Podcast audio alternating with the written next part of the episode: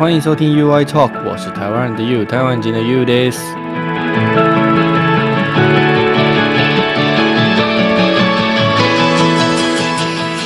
皆さんこんにちは、大家好。えー、では本題入る前に、とある台湾のあの果物についてお話したいと思います。呃，在进入这次的内容之前，呃，先我想要简单的跟大家分享一个台湾的水果。まあ、ご存知通りに、まあ、台湾ブームがめちゃ近年でさ、流行ってるんじゃないですか。で、タピオカミルクティーとか、台湾パイナップル、台湾カステラとかも、まあもしかしたらもうすでにし、まあ知られている、まあ台湾の有名な食べ物だと思います。それと別ですね。あの、新たなアイテムが今年からですね、加えろうとしています。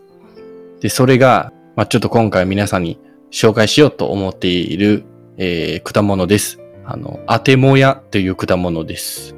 で、アテモヤは、まあちょっと多分、あのー、おそらく、こう、馴染みのない果物というか、なんやこのアテモヤって、イメージを全くつかめないかもしれへんですけど、と僕も子供の時から、まあ、今あんま食べてへんけど、子供の時はよう食べてた、あの、果物の一つでしたが、あてもやも、細かく言うと、2021年、去年の年末から流行り始めたではないかと思います。で、去年2021年に話題を呼んだ台湾パイナップルと、えー、同じく、まあ、今回紹介するこのアテモヤも、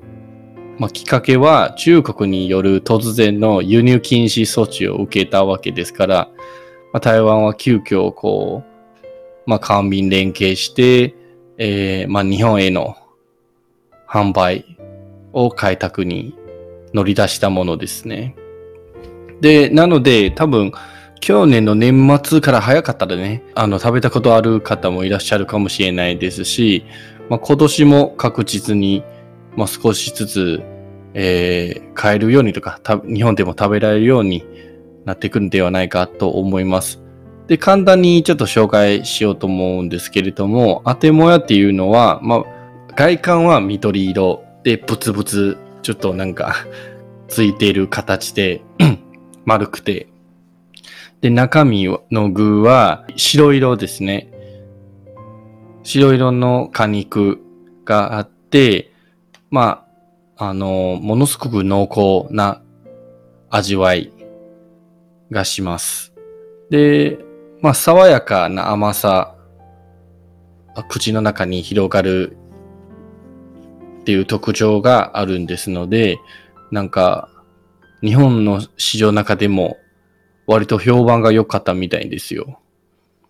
で、まあ、台湾は主に台湾の南部ですね、もしくは台東県ですかね。東地方の方が生産地で有名になったんですけれども、調べてみると、なんか日本では沖縄県の一部も生産しているみたいですね。ただ品種はちょっと違うらしいんで、え沖縄で生産されているのが、バンデイシというフルーツですね。で、その禁煙種、チェリモヤを掛け合わせた新種の果物で、このあ、アテモヤですね。まあ、栄養価値も高くて、1個あたりなんとビタミン C の量はリンゴの13個分に相当するみたいんですよ。で、まあ、というような、まあ、栄養価値も高くて、あの、甘い濃厚な味わいしている果物ですから、うん、なんか森のアイスクリームというような別名があるみたいですね。僕も初めて知ったんですけれども。で、えっ、ー、と、自分は今あんまり食べてないんですけども、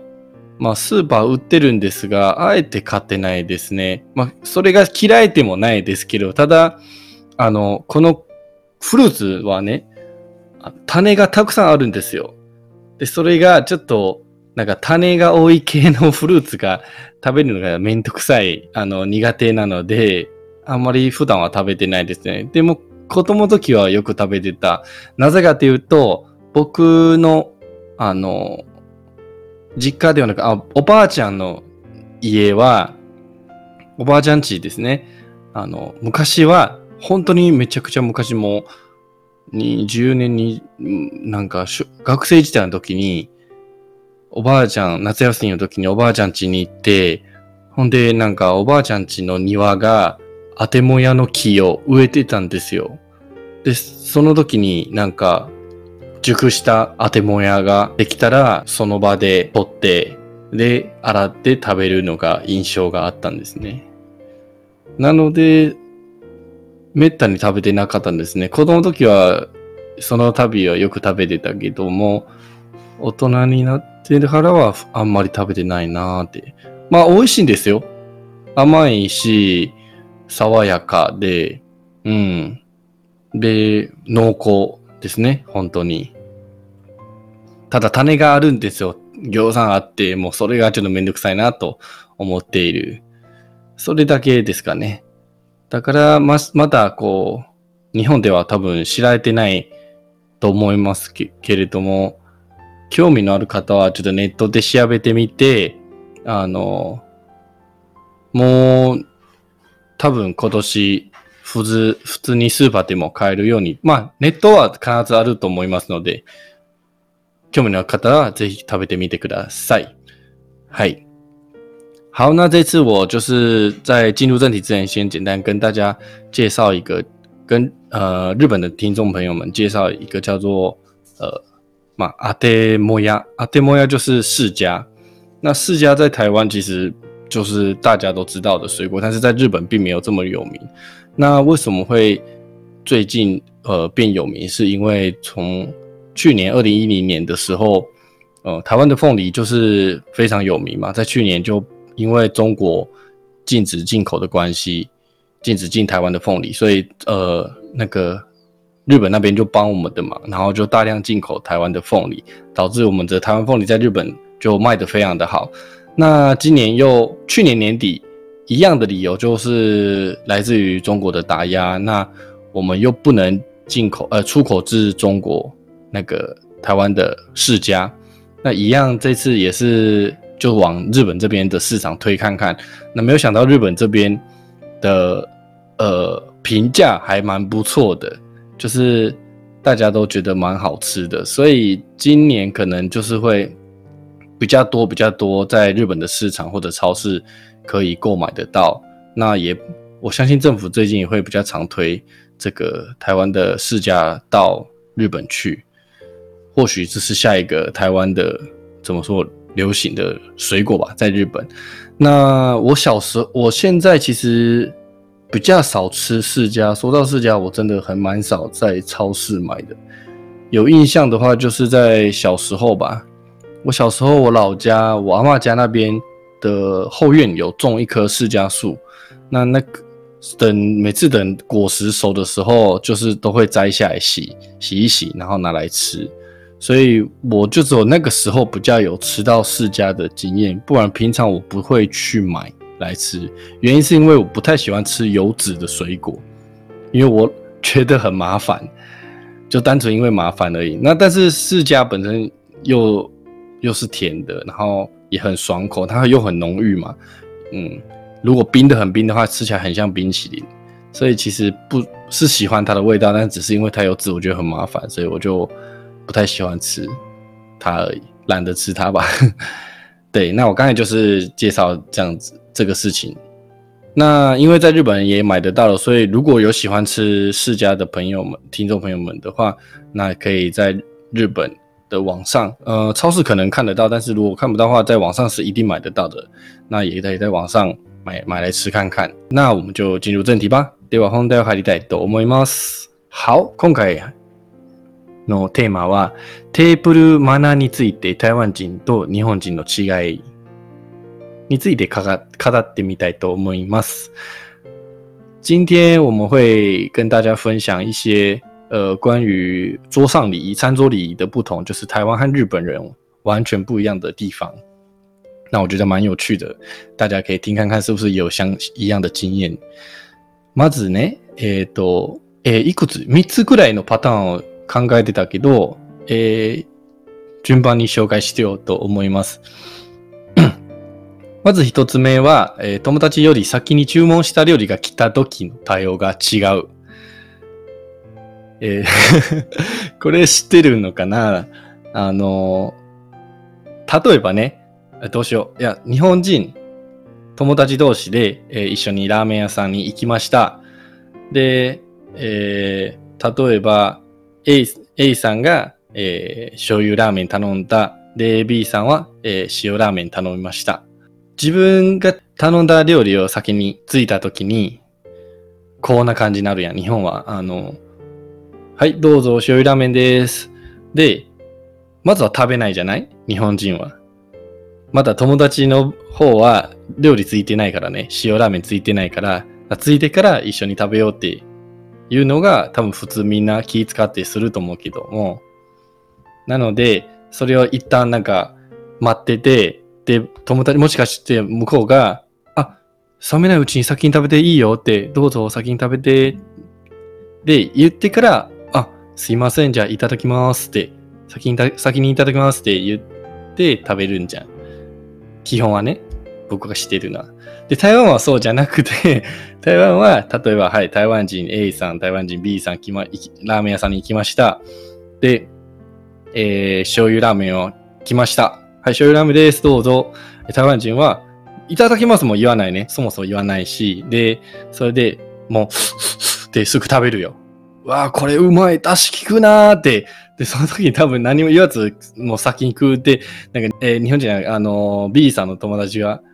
もし日本人だったらね、これ見たら多分、えーってショックするやん。先に食うんかーって思うやん。何も言わずに食うんかーって、出し効くんじゃねえよって思うやんか。そういうど、そういうところが違うね。台湾人は、こう、気にしない。先についたえー、料理が先についた人がもう先に食べてもらって結構ですって、全く気にしないし、もうあんま気使うこともないからね、こういうのが普通。だから多分日本人と台湾人一緒に、あのー、レストランに行って食事をするときに多分ちょっと少しショックするかもしれない。まあ、これが一つ。呃，第一个，我刚才介绍的第一个的不同就是，如果跟朋友去吃饭，自己的餐点比朋友先到的时候，那个日本人跟台湾人的对应方式是不同的。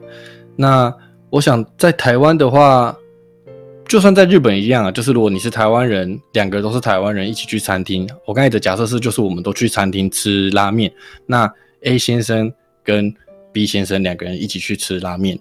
那如果比如说 A 先生点酱油拉面，然后 B 先生点呃盐味拉面，那可能酱油拉面先到了啊，先到之后就会上上菜嘛。哎，这是酱油拉面。然后这个时候呢，呃，台湾人的话是会这样子，就是哦，看起来好好吃哦，然后就筷子就拿起来就就开始吃嘛。哎，这个汤好浓郁哦之类的。然后，但是如果在日本的话，就不不太会是这样子，就是在日本的话会先东西拉面，还有酱油拉面到了，然后请慢用。A 先生的酱油拉面先到了嘛？那 B 先生的料餐点还没到，别人的餐点还没到的时候，A 先 A 先生他是先不会吃的，就算是拉面哦，冷掉就不好吃，他也不会先吃，他会先放着。那放着之后，因为他会想说别人的餐点还没到，他不好意思先吃这样子，日本人会这样子想，所以等到除非 B 先生跟他说，哦，没关系，你你你不要让它凉掉，趁热先吃啊。如果这样子跟他说，他才会说啊，一旦日本人才会说一旦他 kimas，那我先开动了，不好意思先吃这样子。可是，在台湾就比较不会这样子，就不会觉得说哦，先到的先吃就好了，不用不太需要顾虑，除非你是什么正式跟一些比较怎么说正式场合，或者是跟一些官僚吃饭才需要这样子吧。不然正常朋友的之间吃饭就是真的是先到就先吃，台湾都是这样子。日本就就算是跟朋友吃饭，也不会先到就先吃，就要先呃到了也是先。看一下对方的脸色，或是等到对方跟我说说，哎，你先吃啊，不然的话他不会主动先吃的。这样，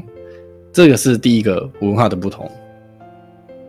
好，那再来，诶，第二个呢？二つ目は居酒屋に入って料理を注文する順番がちょっと違うね。あの、まあよくこう、居酒屋行くんじゃないですか。こう、食、えー、仕事終わってから、あ、ちょっと一杯飲もうかとか、もしくはちょっと疲れて、なんか久々友達やって、こう、なんか喋ろうぜって飲もうぜっていう時に、まあ居酒屋とかしょっちゅう行ったりするんじゃない。で、まあ台湾もあの居酒屋たくさんあるけどね。でもその注文する時の順番は必ず違う。で、それ何が違うっていうと、まあ、例えば、日本、普通のパターンは日本人は日本、えー、日本人同士、居酒屋に行くときに、まず、ドリンクメニューが先に来るじゃない？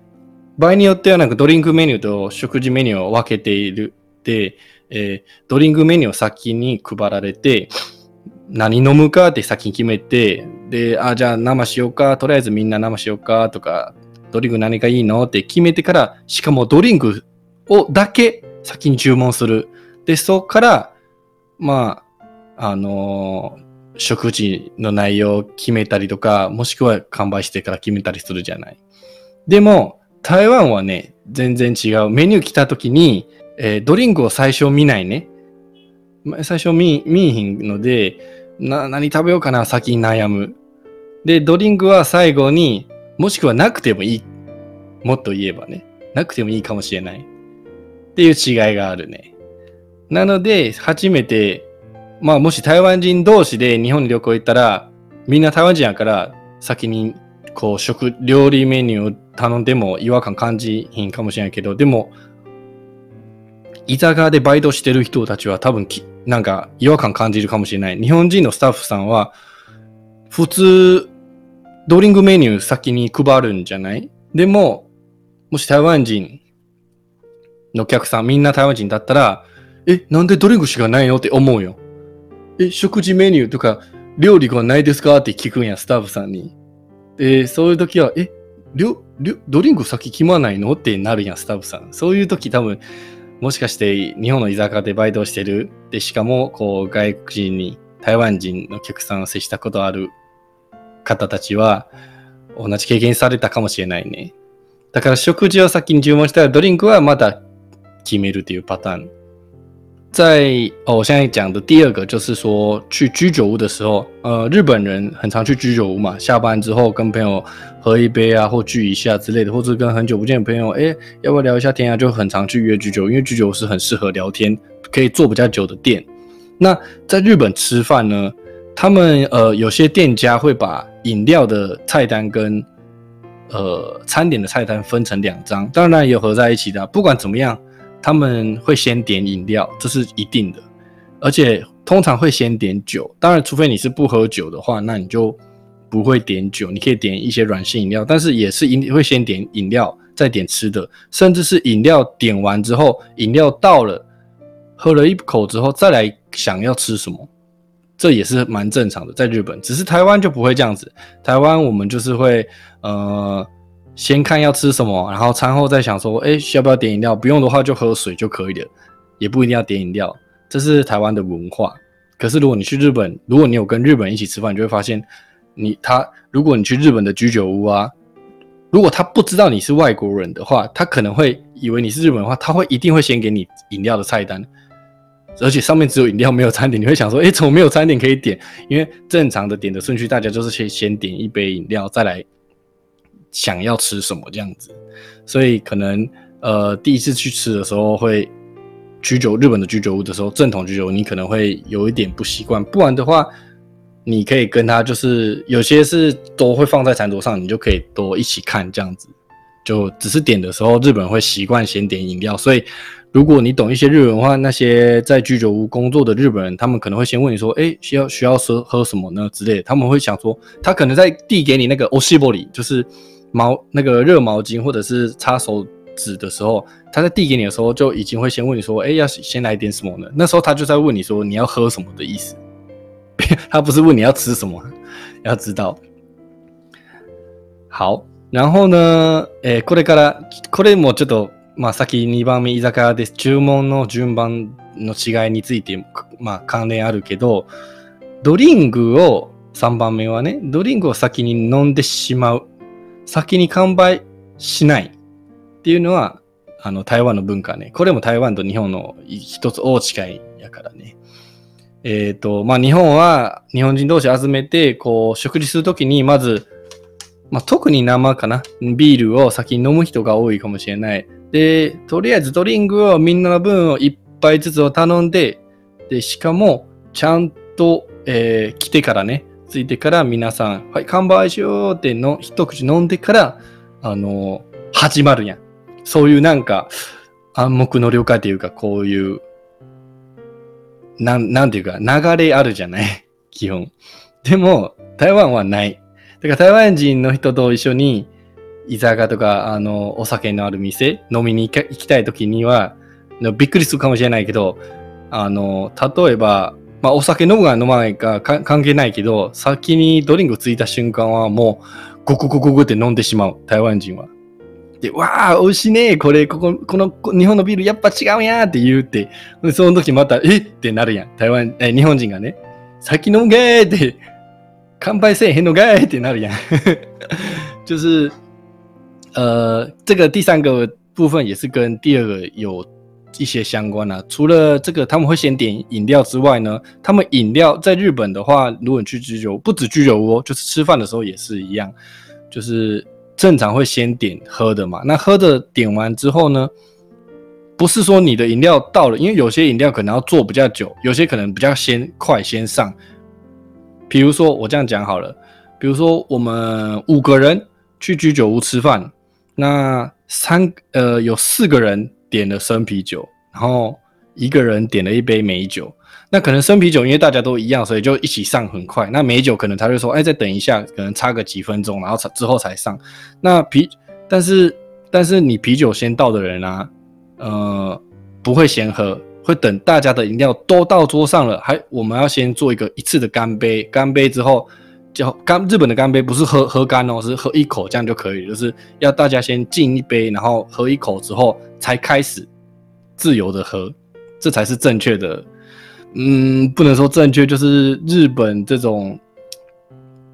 嗯，没有文明规定，但是就是大家都有这样的共通的理解跟习惯，这样子之后才开始就是吃饭啊、点餐啊、喝喝自己自自由的喝这样子。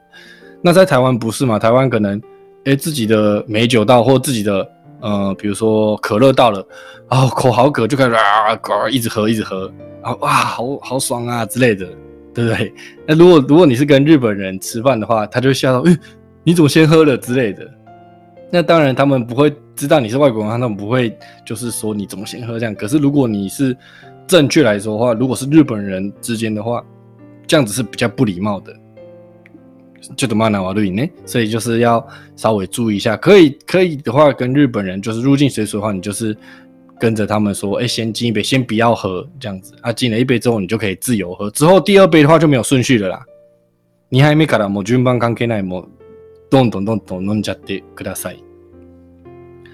好，以上就是三个我觉得，嗯，真的是完全不一样，在吃饭的时候应该会吓到的部分，就都。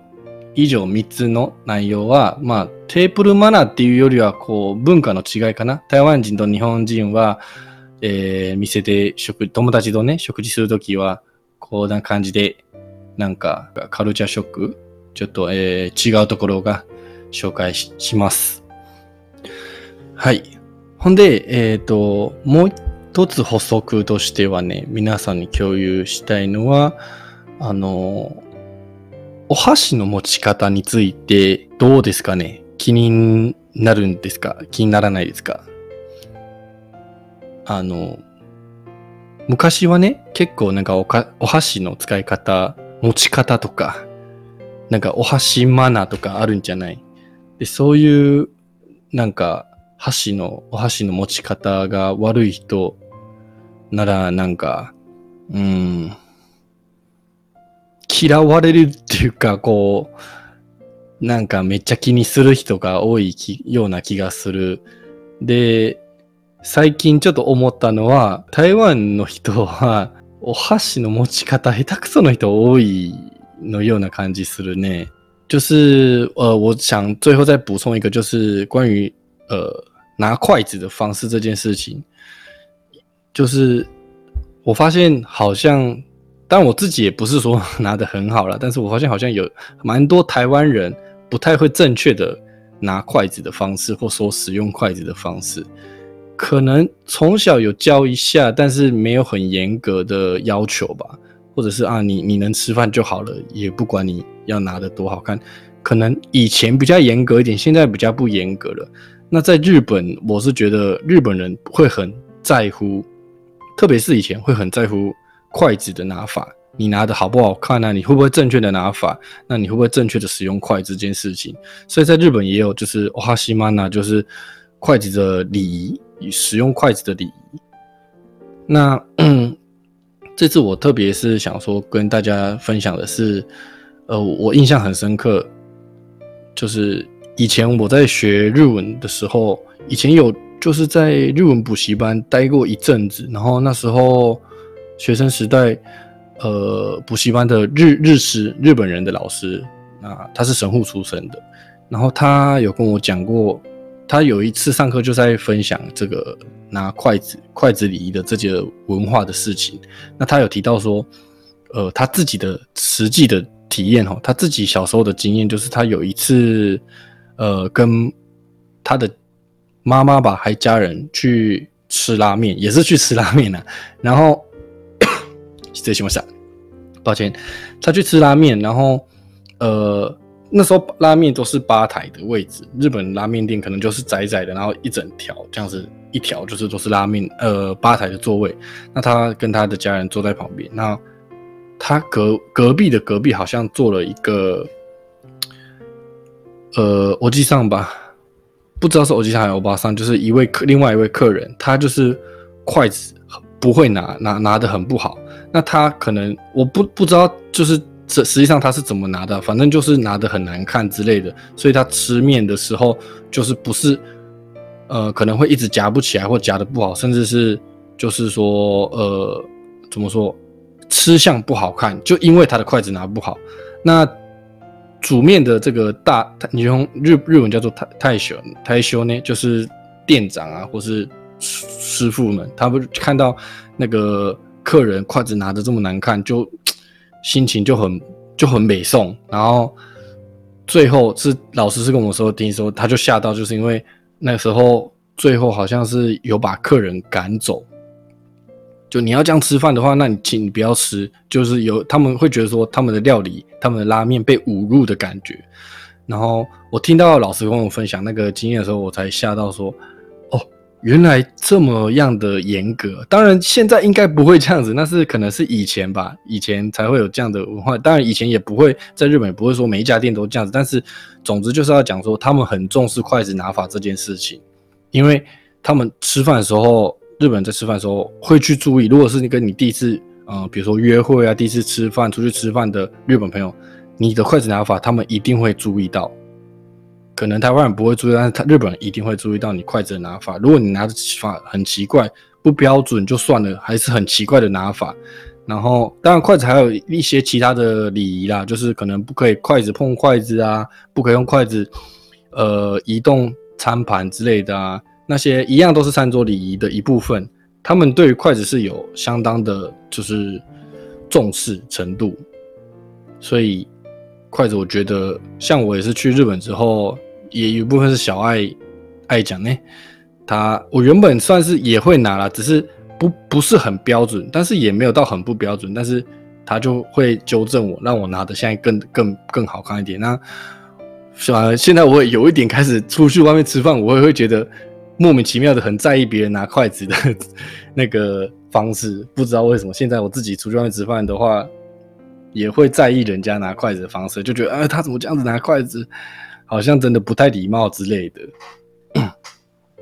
えっと、え、え、先の話は、こう、お箸の持ち方ね、台湾人の方が箸の持ち方悪い人が多い気がするというのは、まあ実際、こう、昔学生時代の時に日本語塾通った時、日本人先生が、あの、なんか、実際の体験、経験を教えてもらった。で、それがなんか先生が昔の時に家族と一緒にあるラーメン屋さんに行って、ある日ね。で、隣の隣に座ってるおじさんがおばさん忘れたけど、まあそこはよくわからんけど、とりあえず、隣の座ってる客さんが、箸のも、お箸の持ち方が悪すぎて、で、あの、食べっぷりもなんか最悪みたいで、で、その店の大将が、あの、めちゃくちゃなんか、なんか機嫌悪くなって、えー、なんか腹立って、あげぐに、こう、客さんを追い払ったみたいっていうようなエピソードが先生、日本、昔日本人の先生からね、聞いたことある。で、その時はめっちゃびっくりした。あ、そこ、そこまで、えー客さんを追い払うまで、そういう、それ、それほど、なそそれほど気にするんね、日本人は。だからお箸の持ち方が、なんか結構大事なと、みんな割と気にするなっていうふうに、あの、初めて知った。その時ね。で、もちろん、あの、今は多分それはさすがに客さん追い払うまではせえへんじゃないと思う。ちょっとやりすぎかもしれないと思われるし、まあ先生言っても昔、先生が昔の時の経験やから、まあ今多分ないでしょう。ただ、箸の、お箸の持ち方が大事とか、やっぱ気にする人が多いかもしれないね。日本人の中では。なので、うん、まあ日本人がもし台湾の人と食事するときに、もしくはこう台湾に旅行して、なんかこう、台湾の飲食店で食事をするときってさ、他の人のもしお箸の持ち方気にするなら多分きつくかもしれない。え、みんな意外とお箸の持ち方下手くそやなって思う。まあ、というのは、昔台湾、僕も自分の親にしつけられたことがあって、いやー、箸をきれいに持たないといけないよ。で、手、まだ悪すぎって言われたかだけど、それほど厳しいでもないな、確かに。なんか、教わったけど、でできてない。結局できてないで、もう限界がある、ある、ちゃんと持ってるけど、正しではないね。標準の持ち方ではないかもしれない。で、今はなんか、こう、大人になって、もうだんだんちょっと綺麗になってきたけど、それでもなんか、あの、愛、愛にね、とっては、まだ、また、いまいちかなって、あの、いろいろ愛に、なんていうか、教わったことがあって、で、教わっで、それで今、もう、まあ持ち方はより綺麗になったけど、なぜかいついつかの間にかこう、自分も、台湾人とか日本人だろうが人のお箸の持ち方に気になるなってきたなっていうふうに最近気づいちゃった。好，所以就是关于筷子的用法这件事情，在日本是比较重视的。那现在呢，我知道那个好像有教学使用儿童筷，我之前在那个 Nido 里吧，还是在哪里有看过。现在很多地方都有卖，日本的百元商店也都有卖，就是它那个儿童的筷子是有两个洞的，就是让你把食指跟中指插在里面，还有这个三个洞啊，还有那个大拇指，所以就会让你纠正你这个从小学筷子的拿法。那其实筷子要从小教比较好，因为长大就不容易变了，因为你会习惯那个拿法。但是小朋友的话还比较有怎么说，他他就是用身体去学习东西，可能不是用嘴巴，又不是用话，而是用身体自己的身体去熟悉去学习东西。所以在那个时候用那种教学用儿童筷的话，会比较容易。那从小教会之后，他长大就会习惯，就会比较好拿筷子。那筷子拿好，其实不只是比较有礼貌，餐桌以外，呃，其实是也比较好使用啊。真的，如果真的会，我后来学会正确拿筷子之后，就会发现，其实正确拿筷子是让你，你是你可以去，你们可以去试看看，就是夹那个豆子，就看你可以一分钟夹几颗。如果筷子拿不好的人，其实其实我觉得会夹的不稳。但是如果筷子拿得好的人，就算是豆汁啊，或者是一片东西薄薄的，可能鱿鱼丝之类的啊，或是你去夹那个纸，就是一张薄薄的纸之类的，也也会发现，就是拿得好的人，他拿的比较标准的人，夹的比较快一点。なんかあの日本で、まあ台湾でも今売ってるけど、最近見かけたのは、箸の持ち方 勉強のために子供用のお箸あるんじゃない？で、なんか親指、人,、えー、人差し指と、えー、中指、こうさせる穴があって、で、それを子供の時から使わせたら、やっぱり慣れていくんじゃん。言葉で教えるじゃなくて、あの、それを活かして、ちゃんと使うようになったら、いざ大人になると、綺麗に使えるようになる。それは素晴らしいな、そういうお箸。だからやっぱりそういう需要があるからね、いいねと思いました。はい。ということで、今回のテーマは、あの、テープルマナーについて、あと食事について台湾人の日本人の違いの障害でした。で、最後、ちょっと時間長くなったな。どうしよう。あの、お便り一つを紹介しようと思います。で、あ、ちょっと最後はお便り一つを紹介して終わりたいと思います。呃，最后呃，我来跟呃分跟听众跟 最后跟大家分享一个来信，之后就结束今天的内容。はい。では、これは、えー、先月のお便りですね。あの、読み上げます。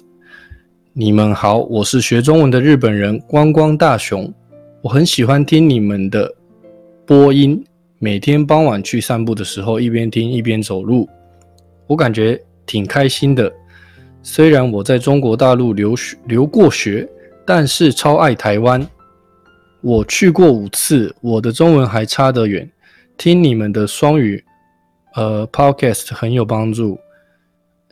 谢谢。えー、しっかり者の愛さんと関西弁がペラペラだけど、なんかちょっと可愛いゆうさんのトークに癒されています。えー、1話から聞き始めて、今めっちゃハマってます。毎日聞きながら散歩するのが楽しみです。お二人の出会いとか、それぞれの原稿の免許法など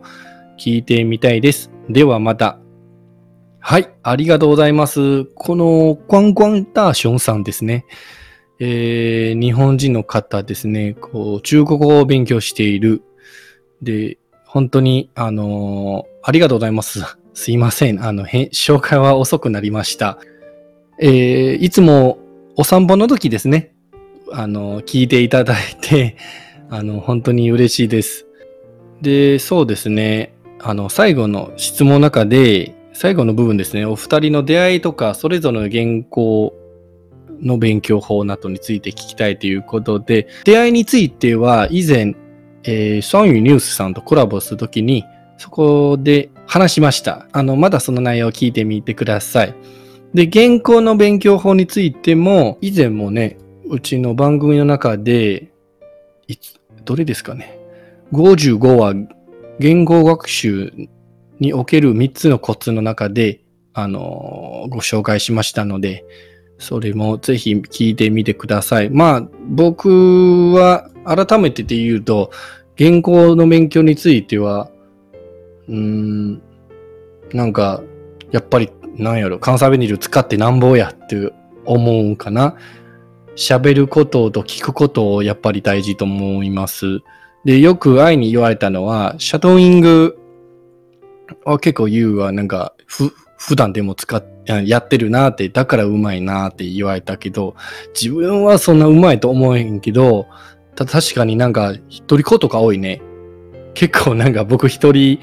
笑い番組とか、そう、バラエティ番組とか一人見るとき、ドラマもそうやけど、一人でもね、まあ、二人でも結構見ながら喋ったりする独り言が気づいてないけどね、全部なんか意識はしてないけど喋ってる。なんか真似しちゃう。どうし、なぜかだそれがなんか